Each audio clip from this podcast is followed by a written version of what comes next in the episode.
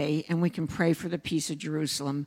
I ask that you pour out a special anointing today for this presentation called The Return.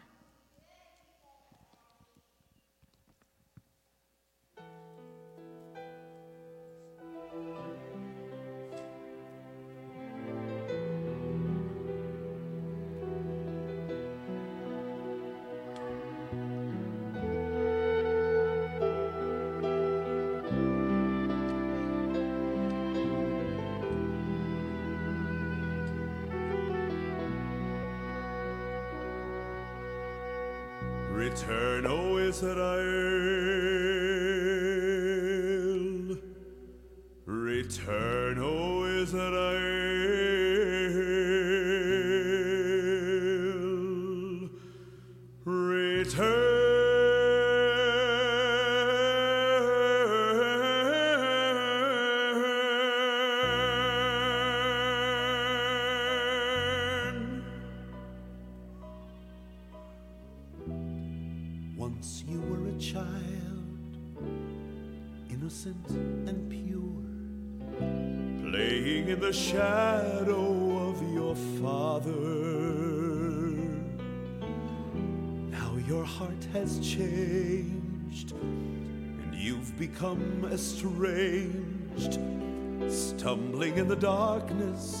Afraid and unsure. Like a little lamb, you have gone astray. You have wandered far from your father. Now you're all alone, so far from your home, weary from your running away.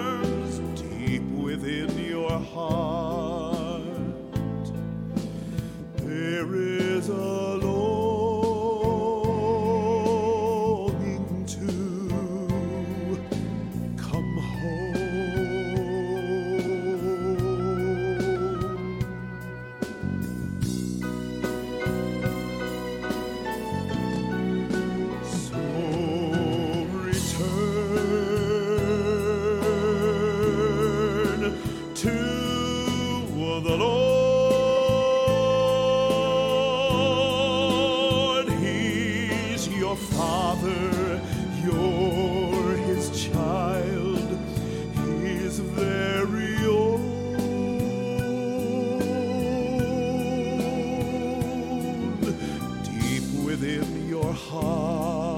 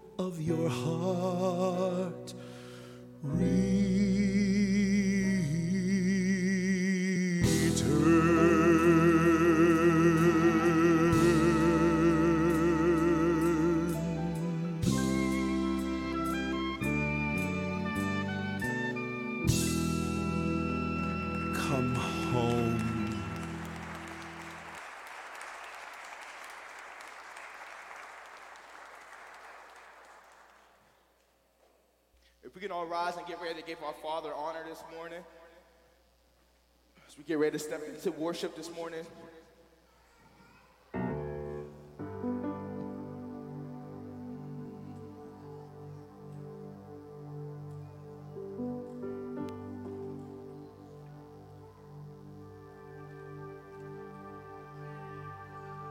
If you haven't been here, welcome to New Hope Community Church. Uh, I'm glad to have you guys here, and I'm glad to see new faces and new friends.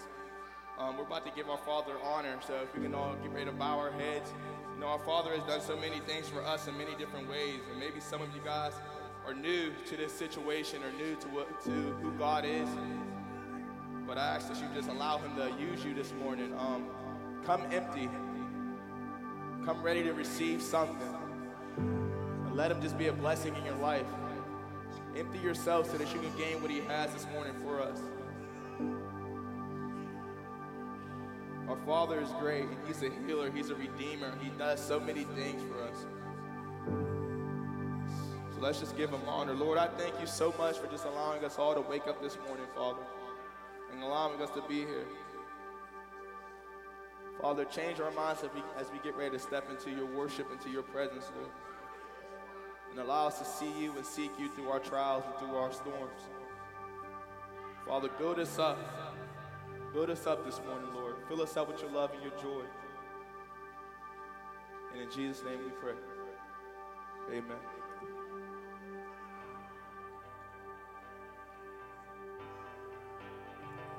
Sometimes you gotta shine in the darkness, sing through the fire, praise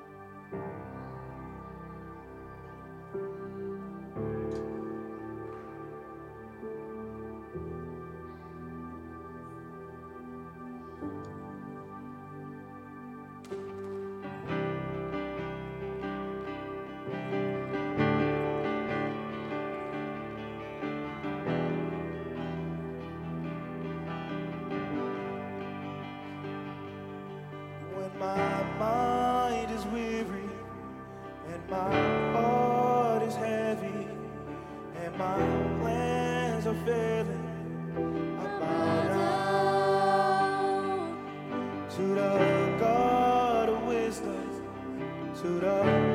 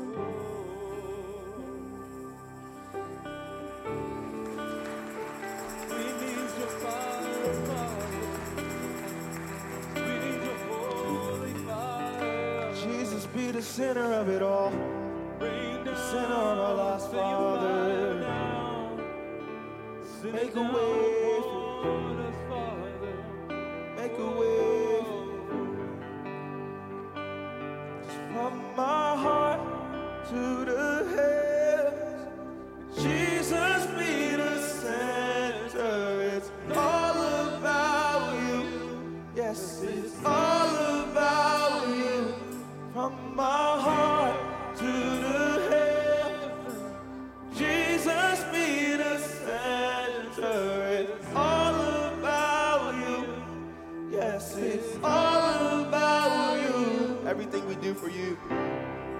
Everything we do is for you, Father. Nothing we do is for ourselves, Lord, but for you and your kingdom, Lord. So, Father, I thank you for this time of worship, Lord. Let us remember everything that we, everything that we do should be for you, Lord. So that everything that has breath should praise the Lord. So, Father, fill us up with your love and your joy, so that we can praise you like we never praised you before, so that we can shout your name and give you glory like we never have before, Father. Father, I ask you right now to come, come fill this church up, Father. Fill these people up, Lord. Allow them to seek you and see you this morning, Father. Search their hearts, search their minds. Find out what's hurting them, Lord, and allow them to bring it to you. In your name I pray, Lord, put a special blessing upon this service, Lord, as we get ready to hear your word. Fill these kids up, Father. Fill them up because they're up next, Lord. Give these teachers the protection and give these teachers the, the strength to preach and teach these kids this morning, Lord, so that they can hear your word and speak your word. Father, allow this church to come empty and not full. In Jesus' name we pray. Amen.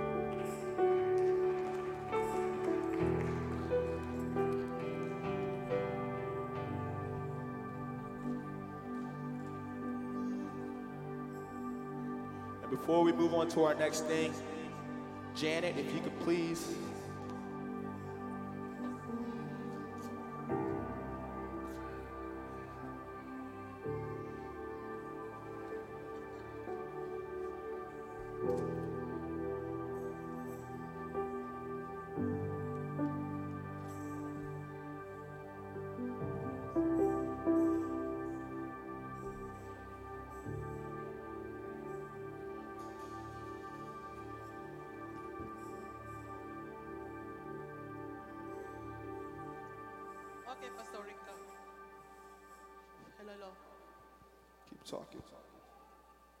Good morning, guys.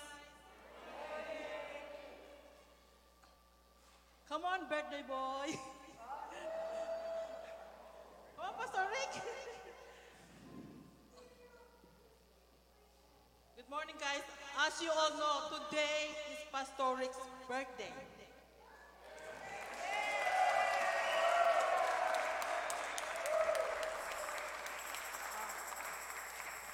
Uh, so after the service, we're going to celebrate him at the fellowship hall.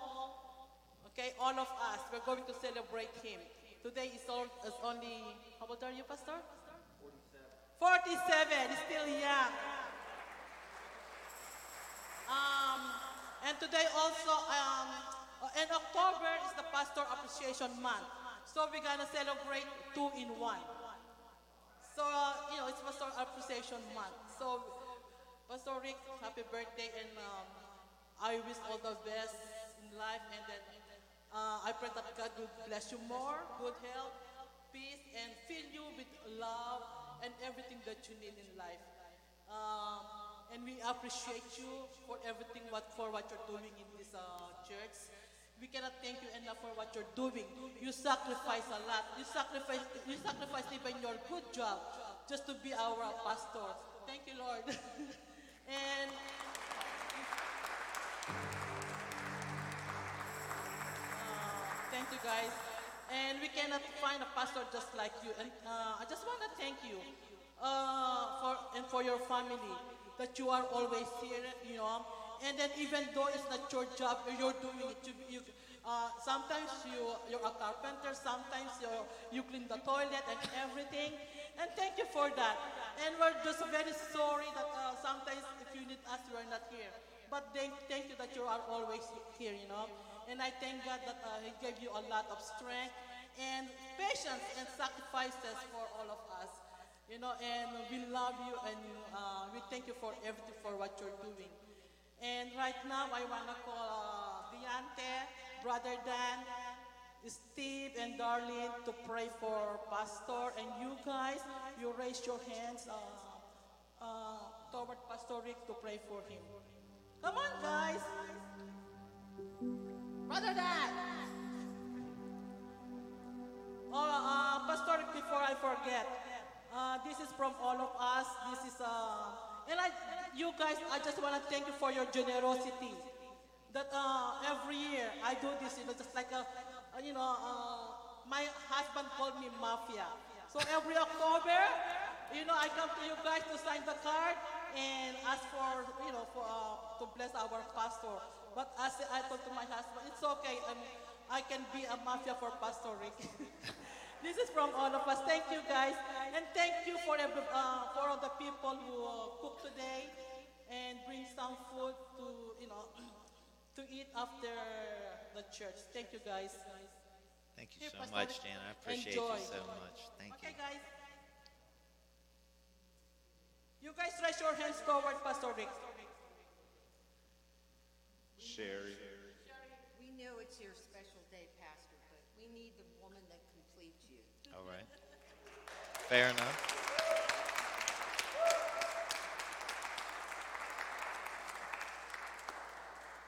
Don't we have amazing pastors in this church? I forgot.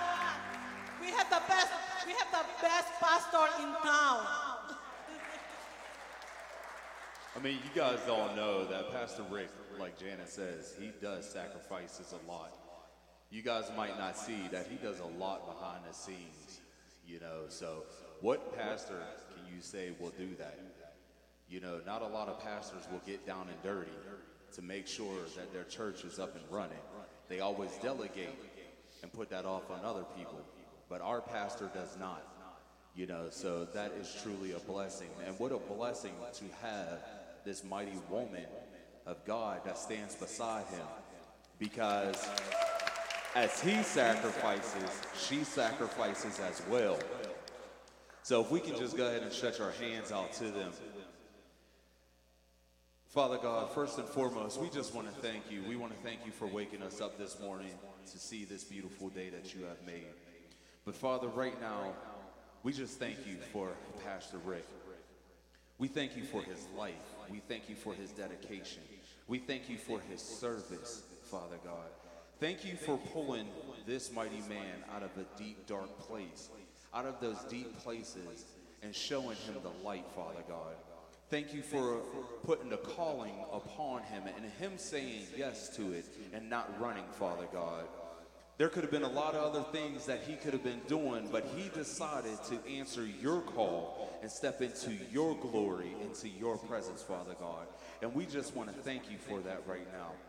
We thank you for his wife, Sherry, for staying by him and sticking by him, even through the dark times, Father God. But you know, she was a praying woman, and she prayed for her husband, and now her pastor, Father God. And we thank you for her.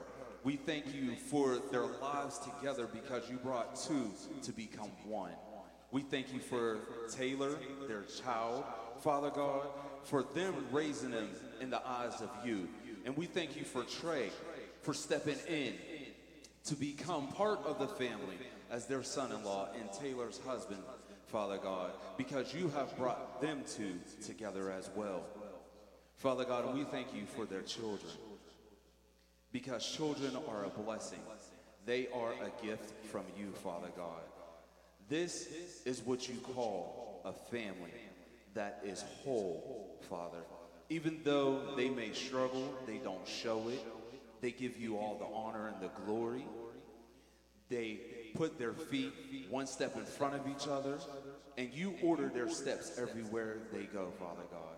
And we thank you for this mighty man and this mighty woman that you have called to become our pastors here at New Hope, Father God. We just give them the honor and the glory and happy birthday. to our pastor. And it is Pastor Appreciation Month, and we thank him from the bottom of our hearts. Father God, what a privilege it is to be under this man's uh, authority and as he shepherds us, Lord. And we know that he's under your authority. He's a shepherd under the great shepherd, Lord. We thank you for this past year, Lord, and the blessings that you've bestowed upon us. Lord, we, we just marvel at the visions that he has for our church, and as they come to fruition, Lord, we pray this coming year, Lord, into your hands for him and his wife, Lord, and things that he envisions for our church, Lord. We know that he always comes on to you, to you, Lord, for answers to his prayers, Lord, and the blessings that will be bestowed upon us, Lord, through his as he shepherds us, Lord. We just thank you and we pray for his future health and Sherry's health, Lord. May you always uh, bless them, protect them, and guide them. In your son Jesus' great name. Father, may you grant Sherry and Rick an abundance of years together, Lord. May they grow old together. And may they see the fruits of their labors. And I ask this in Jesus' name. Just, uh, standing here listening to everybody pray. Uh,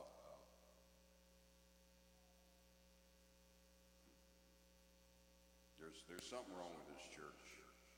Like I hear the messages, I, I, I hear what's being preached, and I look at this man's life, and you know everything from cleaning the floating turds down in the basements of the boiler works to pulling guys out of the bar to just crazy stuff.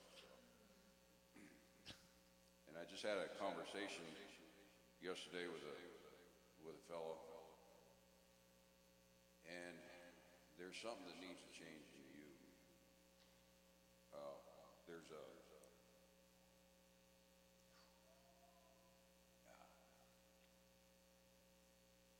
there's a there's an anointing that, that's going to come on you. And I don't know how to explain it. It leads in a direction of teaching, but what you have, everybody here needs. And God's going to do a shift in you to stop teaching so much ministry and begin to teach lifestyle because it's the lives that we live which should be ministry. And when those two get mixed up, it's all about ministry, it's all about titles, it's all about that church, it's all about it's all about us. But when it becomes a lifestyle, the lifestyle that this man lives, that's what makes a difference. That's what makes a church. And I think that's the anointing that God's going to give you this particular year of your life and he's going to take you to places that you haven't been before, and he's going to put you in front of people that you haven't spoken to before. And even these people that sit before you today, those are the things that need to be taught. You've already taught ministry. We all know ministry. Now the anointing that will come on your life this year to teach, that it would no longer be ministry, but it'll be life. So, Father, right now, in the name of Jesus, Holy Spirit, I just ask you to come and fill this man of God. That the words that he speaks from this day forward would be your words. Father, a fresh anointing, a new anointing, that out of his belly will flow rivers of living water, that nothing but new wine would come out of him. Father, to set the captives free from a religious mindset. Father, set him free from the mindset of religion and ministry so that that could be imparted into lifestyle for the people that need it. So, Father, bless him this year. Fresh anointing, new anointing. Set him free. Set him free to do what you have called him to do. In Jesus' name. Before we move on, we should bring up Taylor and Trey as well. So if you guys can come up here.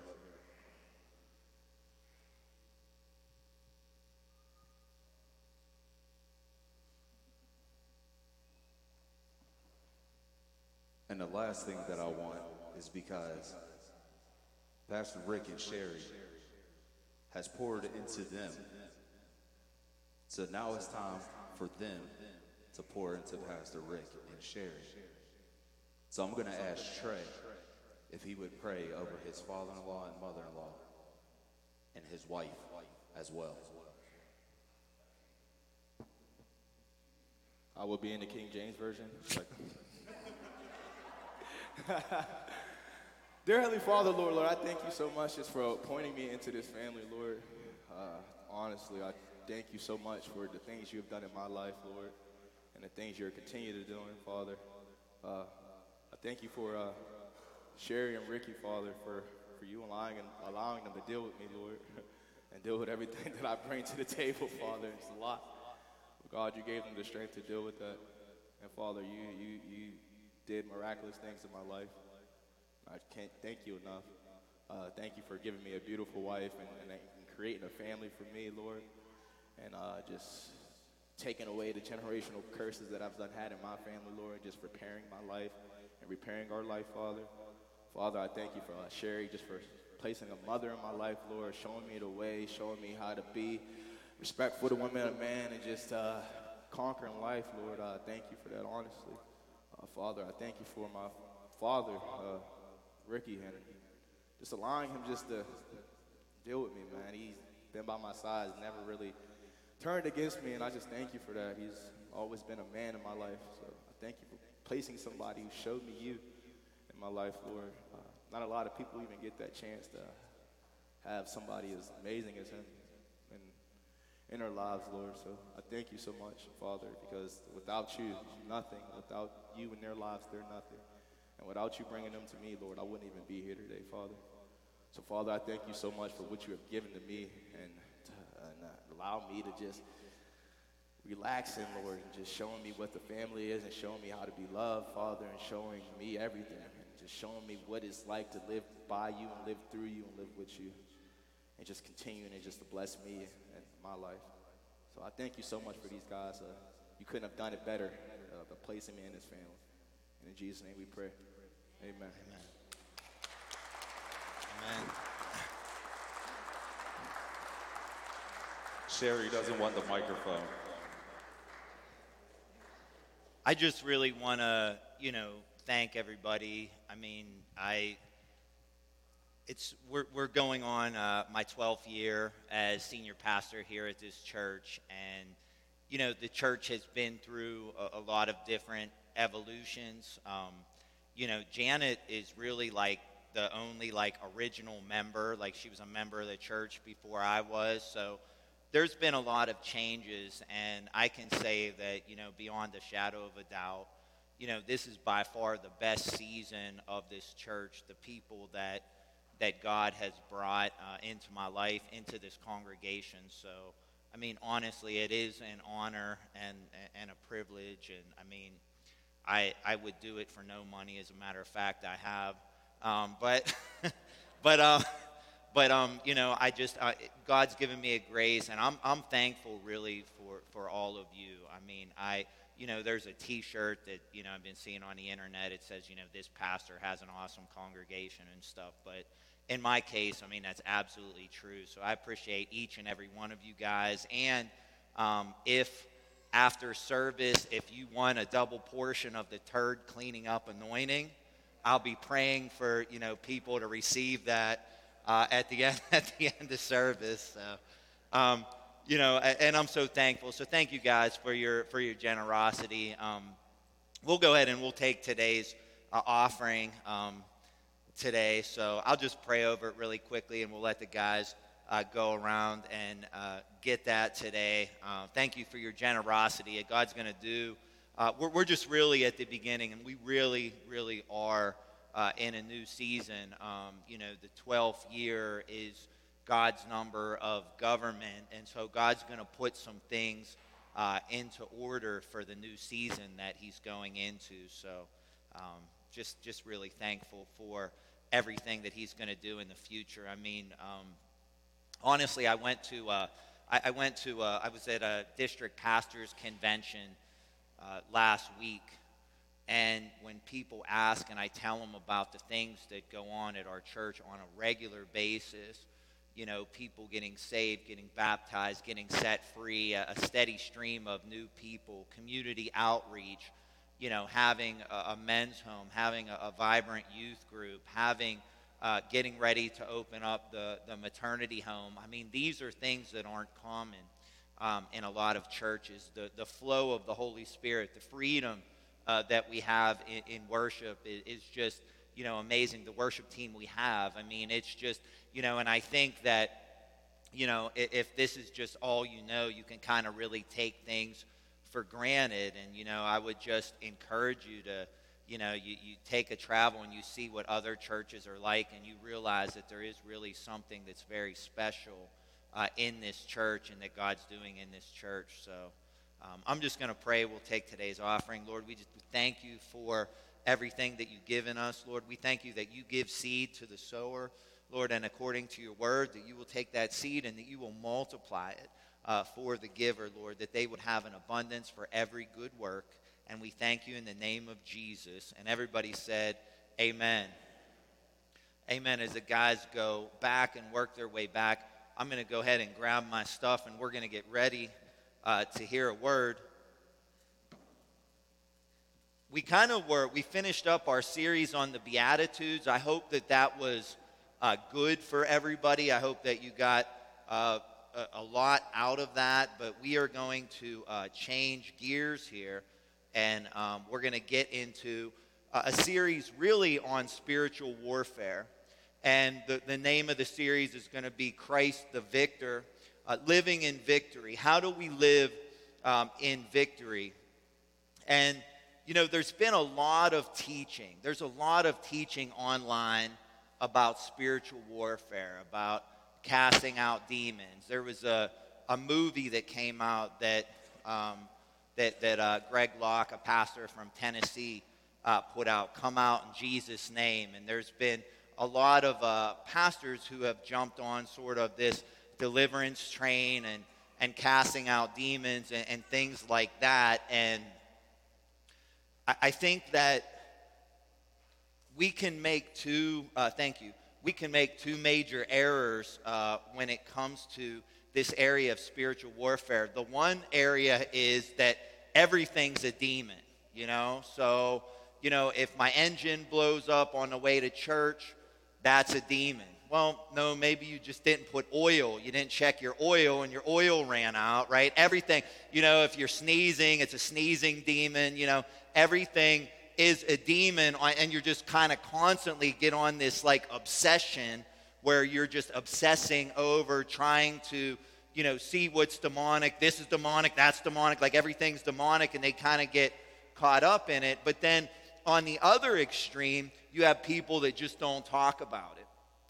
And, and they just don't even think about it. They don't, they, they don't have a theology behind it. They've never seen it in their churches. And I, I can just tell you that, you know, the devil and demons are real, right? The Bible teaches about them. Jesus he healed the sick, he preached the kingdom of God, and he cast out demons. The disciples in the book of Acts, you know, they preached the kingdom of God, they healed the sick, they cast out demons. His church is supposed to preach the kingdom of God, heal the sick, and cast out demons. That never went away, even though, like, what we kind of have in America is kind of a very watered down Western Christianity, but not the Bible and some of us, you know, we're, we're too distinguished or we're too practical to, to even think that, that things may be caused by demons. But, you know, there's a major mental health crisis in this country.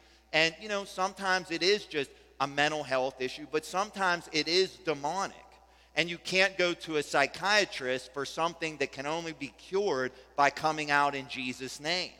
And so you have to be aware of these things. And so that's why I'm going to kind of give an overview over the next uh, couple weeks of this concept of spiritual warfare. Because if we're going to engage this, we need to engage it biblically, we need to be aware of it, and we need to deal with it as the Bible deals with it. You know, and I, and I want to just, um, I, I want to give you guys just a caution if you get into this area of, of deliverance and casting out demons, there is a lot of really messed up teaching out there. There's some good stuff, but there's some really wackadoodle type stuff. So you really got to kind of shield yourself from some of the false teaching. And I would just encourage you, you know, if you really are, online and, and you get into somebody and um, you know, because this is the hot thing right now in Christianity, and people have decided that they can have a big following on YouTube by, you know, dragging people out and, and casting out demons, you know, in front of the camera. And so I wanted, I want us to have a biblical worldview of this. So if you have your Bibles, let's open up to the book of Colossians, chapter 2, and we're going to begin at verse 13. And that's where we're going to start today. That pray for the peace of Jerusalem was like for before, but it's all right. it's all good. Colossians chapter 2, beginning in verse 13.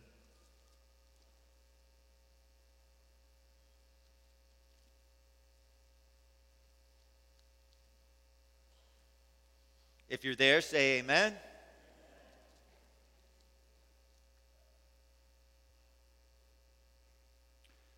It says, and you,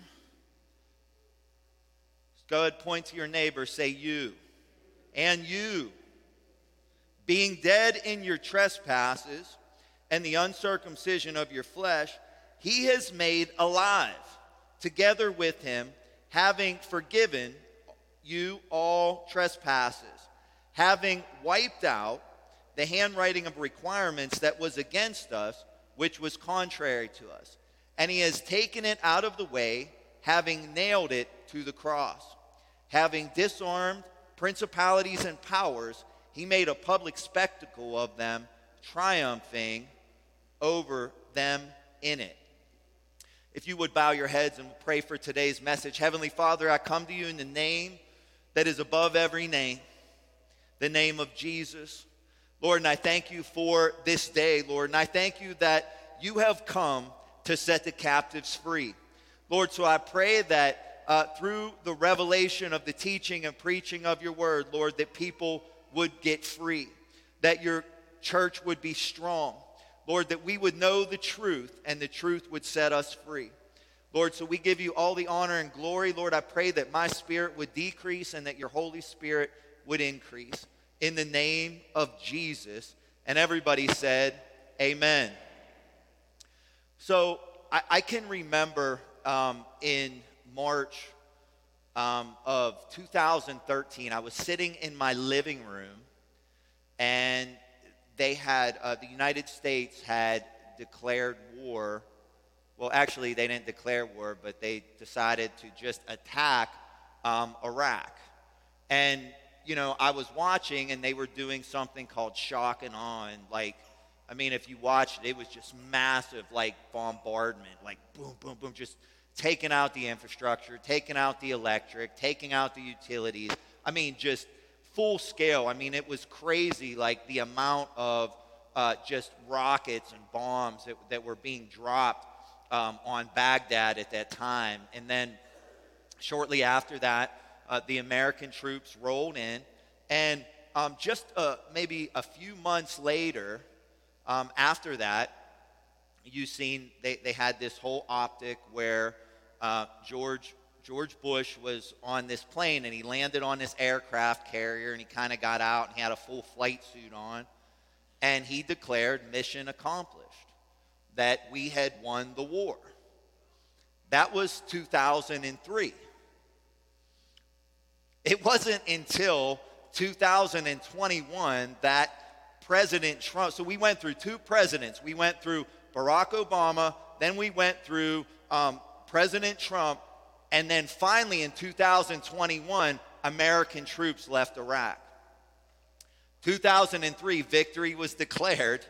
They didn't leave till 2021. And some of the fiercest fighting happened between like 2003 and 2007. So if the mission was accomplished in 2003, why was there still full scale warfare going on until 2021. Well, what you really had is you had the, the, the, the legitimate government of Iraq was displaced, was defeated, was torn down. Some of you guys might remember the, the news reports where they had the big statue of Saddam Hussein and they had all these guys like kind of pulling the whole statue down. So they pulled the statue down. The government had, had been defeated, right? So the, the government of Iraq was defeated. But what you had is you had these kind of stay behind terrorist cells, terrorist networks that basically continued to fight. They, they were illegitimate. They had no government, they had no government authority. Their government had been defeated. That gave rise to ISIS or you know, ISIL, depending on when they were talking about it, they would change the name. It was like confusing me. You know, like what the heck is what the heck is ISIL? I thought it was ISIS, and then they would say, but anyway, they, they would have the, you know, they had their own flag and everything, but they really had no country. They were completely illegitimate, and they continued fighting even though their government was defeated. And if we're going to discuss anything about spiritual warfare, we have to begin with the fact that any authority or any power that Satan and demons had was stripped away at the cross. He is a, a, defeated foe.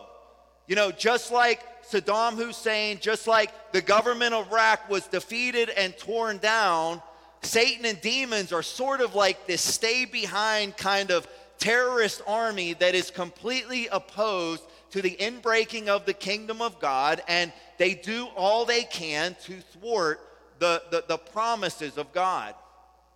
According to this passage of Scripture, when, when you gave your life to Jesus, when you said yes to Jesus, it, you didn't just merely find religion. It said that you were dead in your trespasses and sins. But because you said yes to Jesus, you were actually brought to life.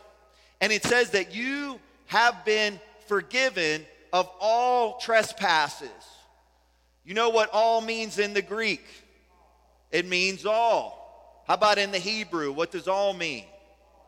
How about in American? What does all mean? It means all, right? So, so if you are in Christ, I want you to hear this. You are forgiven. You are clean. You, your sins have been forgiven, past, present, and future. Well, I, I know my sins have been forgiven in the in the past, but you know, how can you say in the future? When Jesus died, all your sins were future. Jesus is eternal, He's outside of time. That's why His sacrifice is one sacrifice for all time, for past, present, and future, right? He's fully man, so He could stand for the sacrifice of man, but yet He was fully God, so He's eternal, so He pays for sins in all of eternity.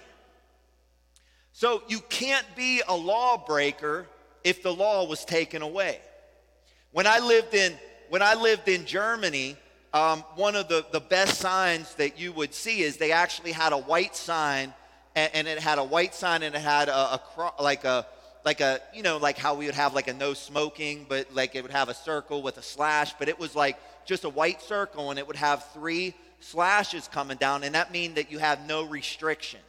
So you could pass, you could drive as fast as you want, you could do whatever you want. So you couldn't get a speeding ticket because there was no speed limit.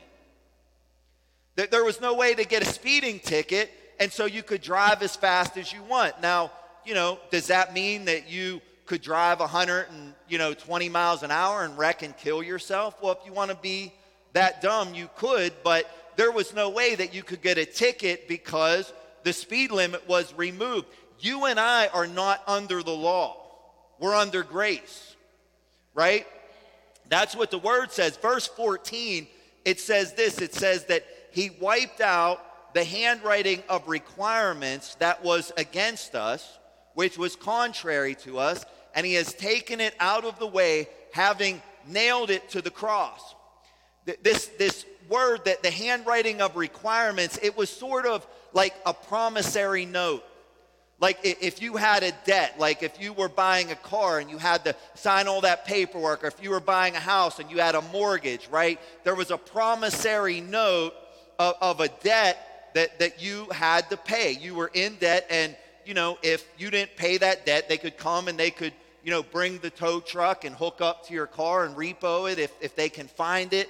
Or, you know, they can come and, and, and, you know, they can evict you out of your house and take your house back if you don't pay the debt. Well, back then in ancient times, they didn't have bankruptcy. So if you didn't pay the debt, then the person who you owed a debt to was actually allowed to take you into slavery along with your family. So if you didn't pay your debts, you could end up as a slave and, and your family could end up as slaves and you could have a generation generation after generation stuck in slavery because of a debt that, that one of their relatives did not pay. You and i had a debt of sin that we could never pay. And so because of that it was like we were we were slaves to sin. And and before we said yes to Jesus there was a legal right that Satan had to us to torment us to come into our life to try to destroy us to try to control us because we had a debt that we could not pay however there's this old song that I love so much it says once I was standing on the auction block of sin Satan he owed me I had no joy within. But ownership was transferred way back in Calvary, and Jesus said, I bought you, son, and now you are free. See, Jesus Christ, the victor, he walked up and he said, Give me that promissory note. That note that had every sin that you committed, every transgression that you've done. He said, Give me that. I'm going to pay for that. I'm going to take that debt. I'm going to pay for it in my life blood. And when he did that, he nailed your debt to the cross and then he disarmed principalities and powers, saying that he triumphed over them publicly. The boy in the book of First Corinthians, it says that if the rulers of this world, speaking of the devil and demons, that they would have never crucified the Lord of glory.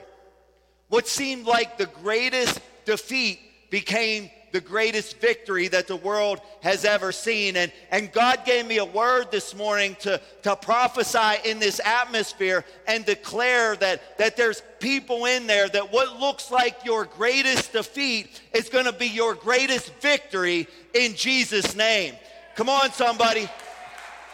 He's going to take your greatest defeat. Right at the cross, it looked like it was over. On Good Friday, it looked like it was over. It looked like the devil won. But early on Sunday morning, the stone was rolled away and Jesus came out victorious over death, hell, and the grave. And he can do that for you. If you think that you're dying, if you think that you're not going to make it, he can take your greatest defeat and turn it into your greatest victory. He can take your test and make it your testimony. He can take your mess and he can make it into your message. He can take your tragedy and turn it into a triumph. I, you know, some of us, you know, we struggle. You know, some of our kids are, are wayward and, and it hurts us every day thinking about that our kids are out there and we want them to serve Jesus. Listen, I heard a testimony when I was away at conference about a girl who grew up, her parents were pastors. And she's sitting on this stage with, with her and her husband talking about how they met at the trap house. I didn't really know what a trap, I mean, I heard people say trap house, but it was a place where people got high, people did drugs, thing like that. So her parents were pastors. She grew up at church, but she was wayward. Her parents had threw her out.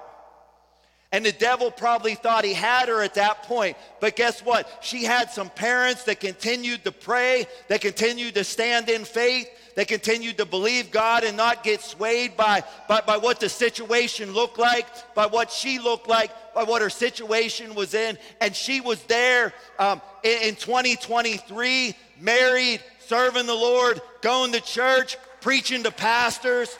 Amen. And God can do the same for you. Some of you, you've, been, you, you've had an addiction and, and, and the devil used it to destroy your life. But for some of you, that's exactly how you found God. And God is going to use you, not only set you free from every addiction, but He's going to send you out amongst addicted people and say, I know where you've been. I know what it is to Jones for a drug, to be addicted, but I know what it is to be free and I know what it is to walk with the Lord. And He set me free and He can set you free too. Some of you are so poor, you're, you're po, you can't even afford the O or the R, but I can tell you that in Jesus' name, God is going to raise you up. Amen. And, and He's going to take you places that you never thought you would go. Some of you, you're, you're, you're, you're sick and, and you, you're tired and you feel like, you, you feel like that, that you're never going to get out of it. But can I tell you that the healer is still among us and he's going to heal you and he's going to set you free and you're going to have a testimony. If you and I are in Christ, hear me now.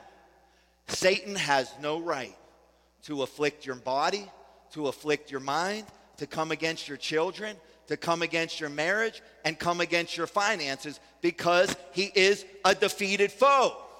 But my Bible says that my people perish for a lack of knowledge. And because many people aren't taught the truth about who they are in Christ, and they have not been taught the truth about spiritual warfare. Satan is afflicting them, and demons are afflicting them. And, we're not to be scared of this stuff. And, but we should know and we should understand it. And when it is time to go to war, we go to war and we fight to win and we fight from victory. The Bible says we are not to be ignorant of Satan's devices. That means we're not supposed to be ignorant of his methods and the tactics that he uses to attack us and get us off track. And you know what his main method is? It's to come against your mind again and again and again and again and put thoughts in your head. You're not a real Christian. If you were really saved, would you be doing this? Would you be acting like this? You know, no one really likes you. No one really likes you in that church. Nobody wants to spend time with you. You'll never succeed. You'll always be a loser. Rest of your family was losers. You're going to be a loser too. Why don't you just why don't you just kill yourself? The world is better without you. Again and again he bombards you. It's like he makes a road and he, and he drives and, and, and he, he, he puts these deception and, and, and these negative thoughts about yourself and, and about God. God doesn't love you. He doesn't really love you. He knows what you did. I mean, yeah, whatever. He, you know, they say that he forgave you and he died on the cross, but you're not really, you're not really forgiven. He knows what you did. He's he, he's, he's, he has to punish you for the mistakes that you made. You made one too many mistakes. And, you know, yeah, I see, you know, God's, fit, God's favors on their life, but it's for them and it, it's not for them. Do you see what it is? It, it's accusations, it's lies that, that, that come against you again and again and again. I, I want to get into a passage in Revelation 12, and uh, I don't want to take too long, but I, I need to just kind of wrap this up. And uh, if you have your Bibles, let's go to Revelation 12 really quick. Can you give me about 10 more minutes? All right, we're going to dismiss service. Thank you, guys. One person's good. Everybody's like, nah, we're kind of, we need to kind of go to lunch. The Steeler games today. We're trying to eat and make it home before kickoff.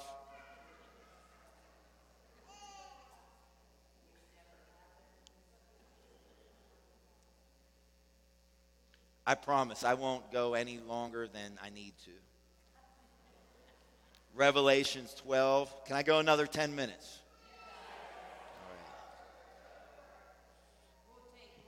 Revelation 12. Let's read it together. Now, I, I want to I, want to get into this, and I know a lot of you guys have been taught that you can't really understand uh, the book of Revelations, uh, but you can. Uh, he wouldn't have put it in there. You can, and, and maybe there might be things that, you know, kind of seem like a little hard to, to wrap your mind around. This isn't one of them. And, and we're going to get into it. Um, and, and a lot of it, some of it is for the end times, but some of it is for now. And, and the reason why Nancy was talking about that whole war that's going on in Israel is because there's some prophetic significance. Because, like, according to the end times, for the Antichrist to actually be prominent, right, that's the, he, he's going to sign a peace treaty with Israel. So the only reason that you would want to sign a peace treaty was if there was a war, right? There's nothing to, uh, there's nothing to, uh, to, to, to make peace with if there's no war. So I'm not saying this is the war where the Antichrist is, but, but, but it could be.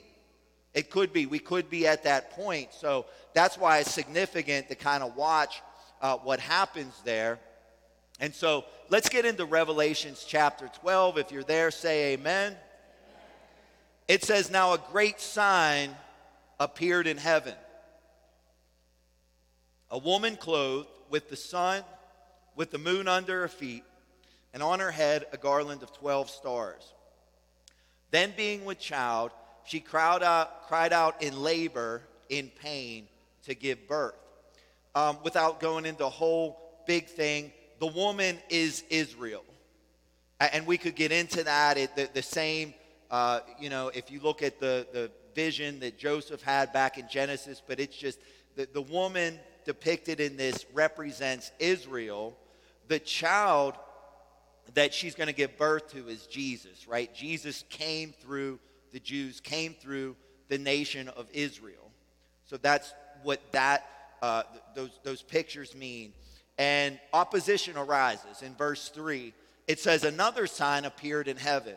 Behold, a great fiery red dragon, having seven heads and ten horns, and seven diadems on his head."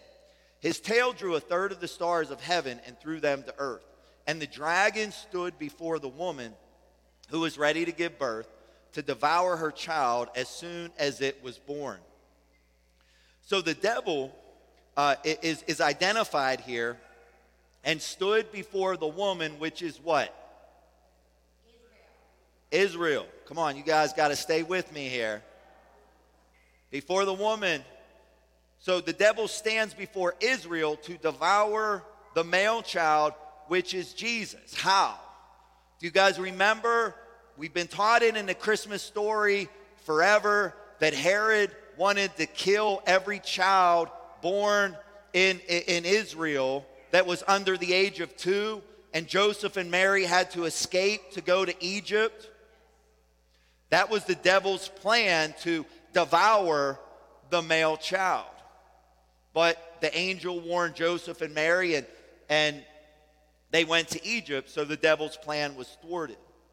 Verse 5 says, She bore a male child who was to rule all nations with a rod of iron. Again, another prophetic reference to Jesus. And her child was caught up to God and his throne. So, despite the actions of the devil, Jesus the Messiah was born. He lived the perfect life. He was crucified. And then he was caught up to God at his throne, that, that speaks of the ascension, right? Acts chapter 1, where they were standing around Jesus and they watched him go into the clouds, right? He was caught up, right? Today, Jesus is seated at the right hand of God. So, so he was ascended, so he was caught up to God and, and his throne. Shout amen if you're on board with me. Amen. Verse 6 And then the woman fled into the wilderness where she has a place prepared by God that, she, that they should feed her there 1,260 days.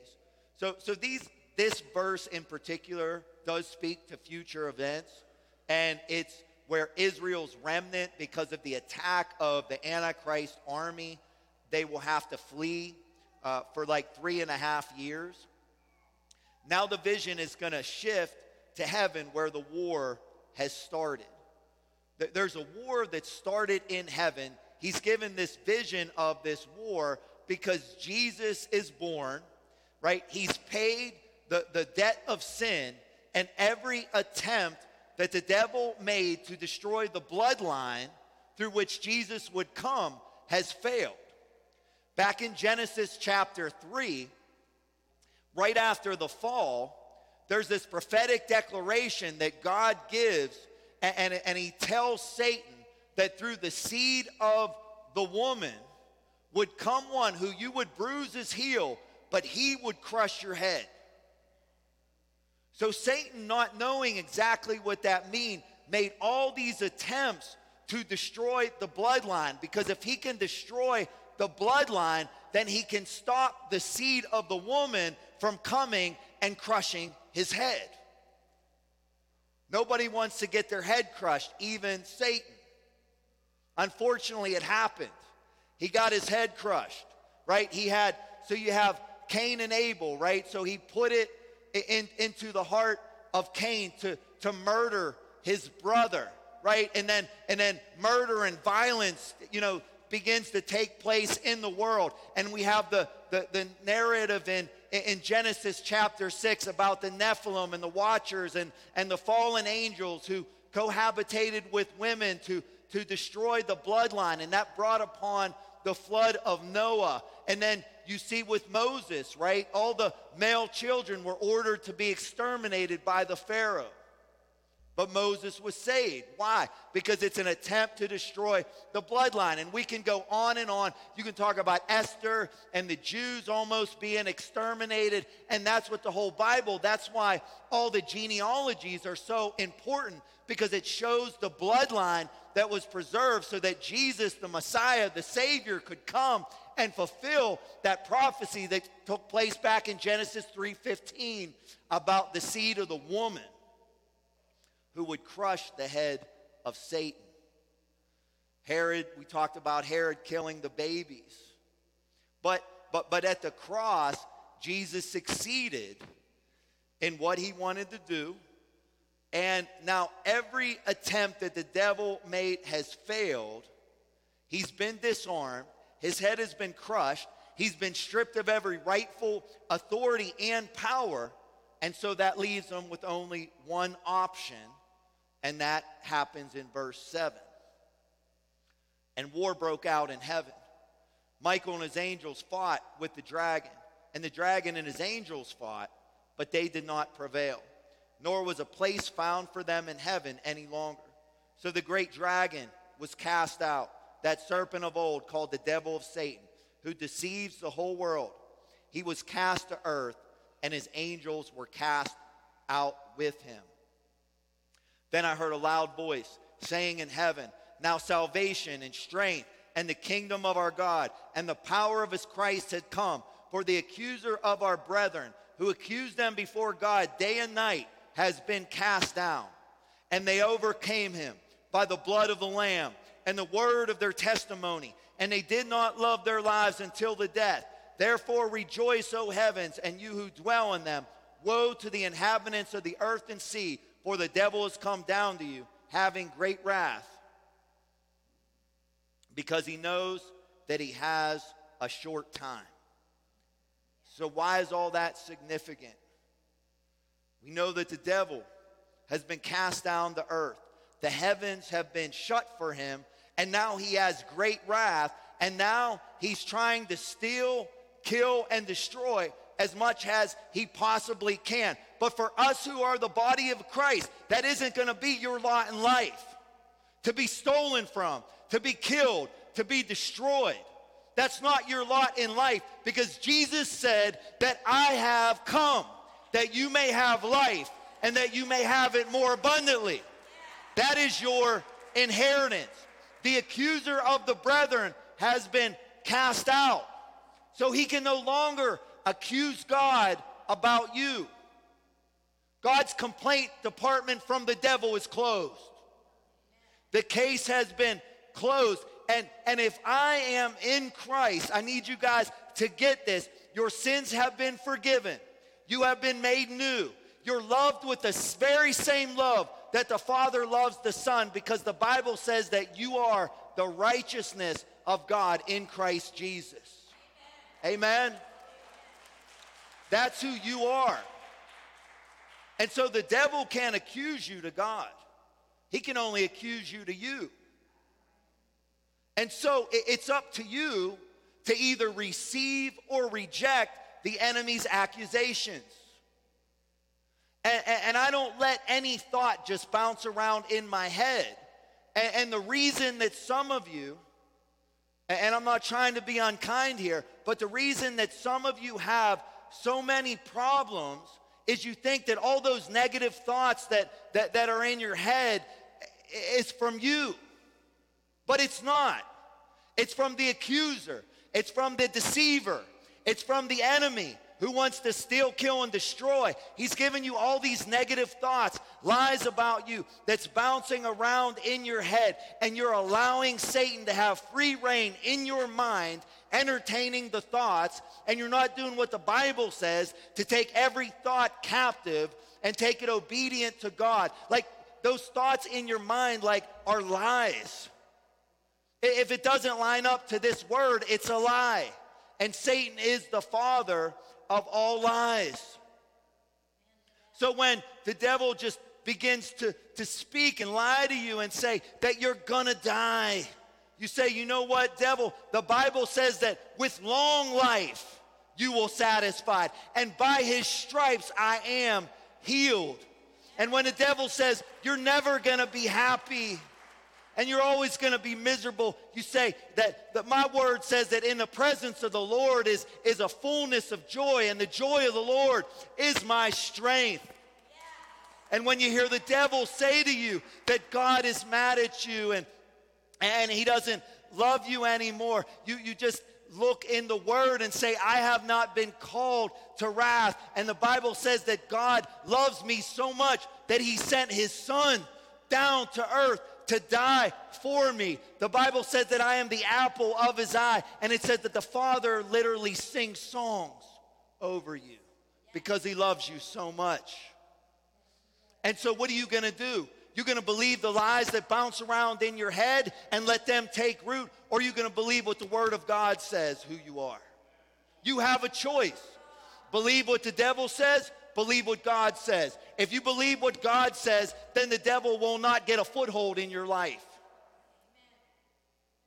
But if you allow every thought of the world or every thought that comes in your mind to bounce around and take root, and you begin to say it and you begin to speak it, then you begin to get an agreement with it. And when you get an agreement with it, then you allow the devil to get a foothold in your life and start wreaking havoc and doing what he can do and do what he does, which is to steal, to kill, and to destroy.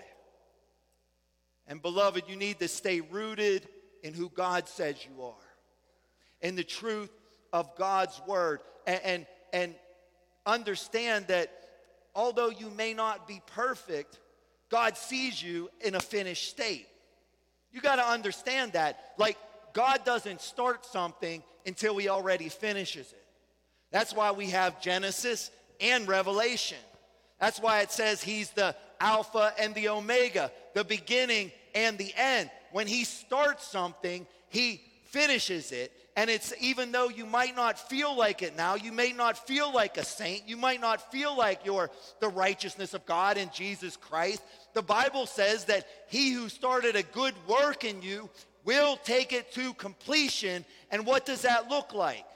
That you have been predestined to be conformed into the image of his son. So God sees you as an already completed work because in the mind of God, He knows where He's taking you, and that's where He sees you at.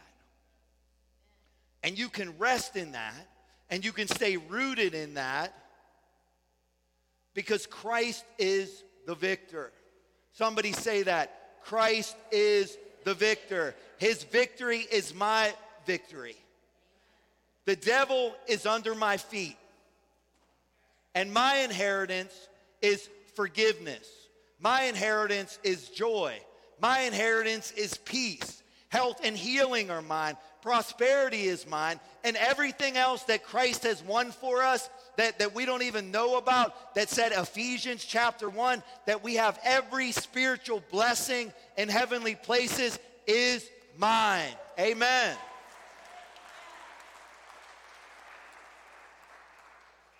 And today we celebrate that victory as we take the Lord's Supper together. Um, if you did not get an element, a cup, if you want to just raise your hand up, and an usher will come around to you.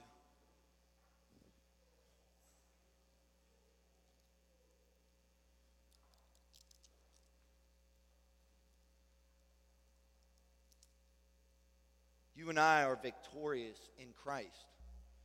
When you understand who you are, you understand that God has already given you the victory. That's how your faith operates. Faith does not operate in, okay, once everything looks peachy, once everything looks great, then I, I celebrate and I praise Him.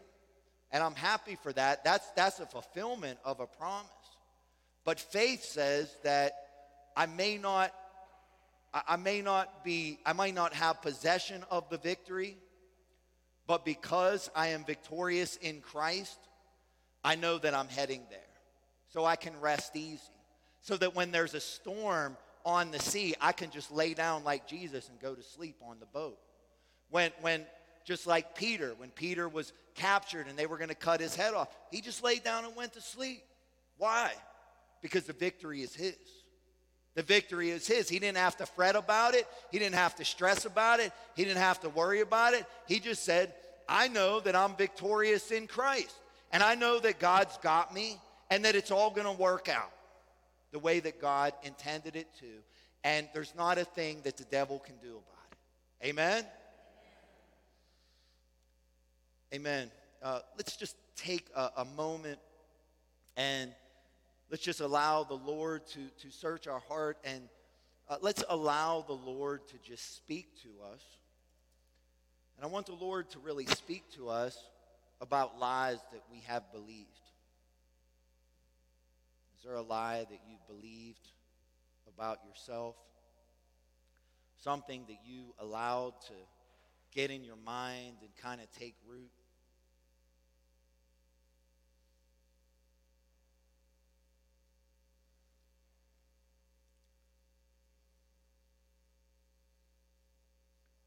And so this is what you need to do. You just, you repent, excuse me, you repent for believing that lie. You, ju- you just repent. We're, we're going to repent. I'm not going to believe that lie anymore, right? Repentance is, it is turning. So if I believe the lie, I'm going to turn from that lie, repent for believing the lie, and I'm going to turn and I'm going to face the truth of God about who He says I am. And we're going to take communion together. And, you know, the Bible has a passage where it talks about not taking communion unworthily. And it says that there were, you know, people who um, they, they took communion unworthily. And so because of that, many are sick and, and dying. And, and I was always taught that, you know, well, you know, you better not take communion if you have any kind of sin in your life, because if, if so, then God's going to make you sick and kill you. I, mean, have, have, I mean, anyone else been kind of taught that, that that's, that's religion? That's religion. And then one day, I, I, it's like it flipped, and, and I began reading the scriptures, and, and it said, could it be that, that taking the, the body and the blood of Jesus in an unworthy manner is not realizing everything that he did at the cross, that he died not just to forgive you, but also to heal your body, also to, to heal your family, to heal your mind, right? Could that be? So, so we took it unworthily because we didn't give it the power that it deserved. And so, because of that, people have died before their time because they didn't realize that there's healing in the body and blood of Jesus Christ. Who? Okay, well, you can't take communion unless you have unless you have zero sin in your life. Really? Really? So I guess none of us are taking communion. And I guess God got a lot of people on the hit list, right? But that's religion. That's religion. Oh, you know what? I, I took communion and, you know, I had that dirty thought. Man, you know, now God's going to strike me dead. No, that, that's taking communion in an unworthily because you're attributing things to the Father. Some of us get it so mixed up. The Bible says that every good and perfect gift comes from the Father. That in him is only light, that there is no darkness in him at all. So, as we take our communion together, I, I want us to, to think of the psalm where it says, Bless the Lord, O my soul, and forget not his benefits, who forgives us of all our sins and heals us from all our disease. Go ahead and take the bread. Lord, we thank you for your body. We thank you for your word that says that by your stripes we are healed. We are healed. Lord, we come against any thought, any, any word that is contrary that we have been healed, that we are healed, that we are whole, that we are healthy, that, are, that we have a sound mind. We come against any label that we put on our lives. We've come against any lie that has even been spoken by doctors. And we come into alignment with what the Word of God says that by your stripes we are healed. Thank you, Lord, for your healing.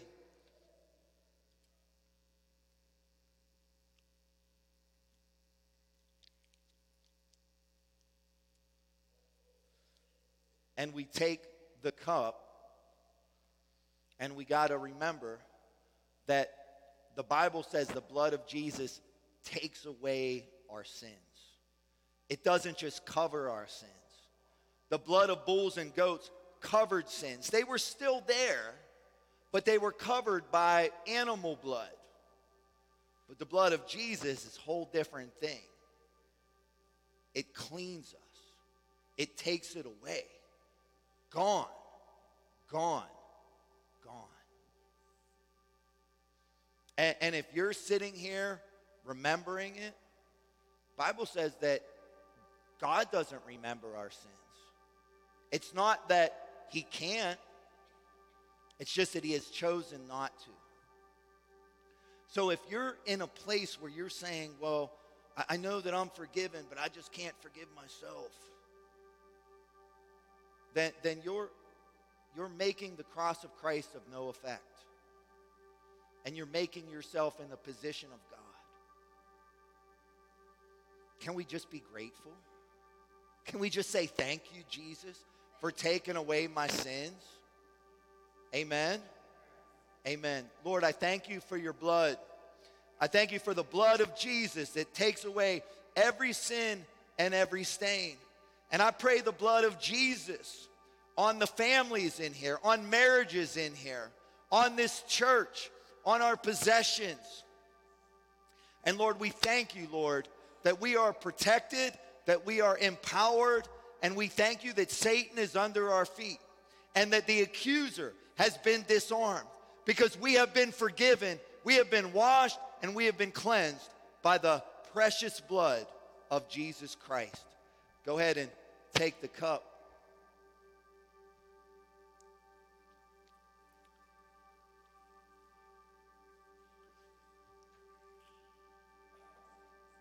Amen. And then if we could stand to our feet. I don't know what I don't know what you guys had in mind today for a closing song. I, I would love to hear nothing but the blood of Jesus. I know it's pretty simple. I don't mean to throw you guys for a loop. It's your birthday. Got you. It's my birthday. Got to do what I want. It's my birthday. So what you want I, I know that I know that there's a potluck and there's lunch, but can we just celebrate the victory today? And and, and in light of, of what I preached today, can can we sing this song? really knowing the meaning, coming into the understanding of what Jesus had done for us, God's not mad at you. Right? Now, if you're not a Christian, if you're outside his will, yeah, I mean, the Bible says God's storing up wrath for you. So you're in trouble. So you got to give your life to Christ. But if we're in the covenant, if we're under the blood, we've been forgiven. Amen. Amen. Thank you, Lord. Thank you, Jesus. Thank you. Nothing that our God can't do. There's nothing that He can't restore. He will make things. Thank you, Lord. Thank you, Lord. We praise you. We honor you. Thank you, Lord. Thank you, Lord.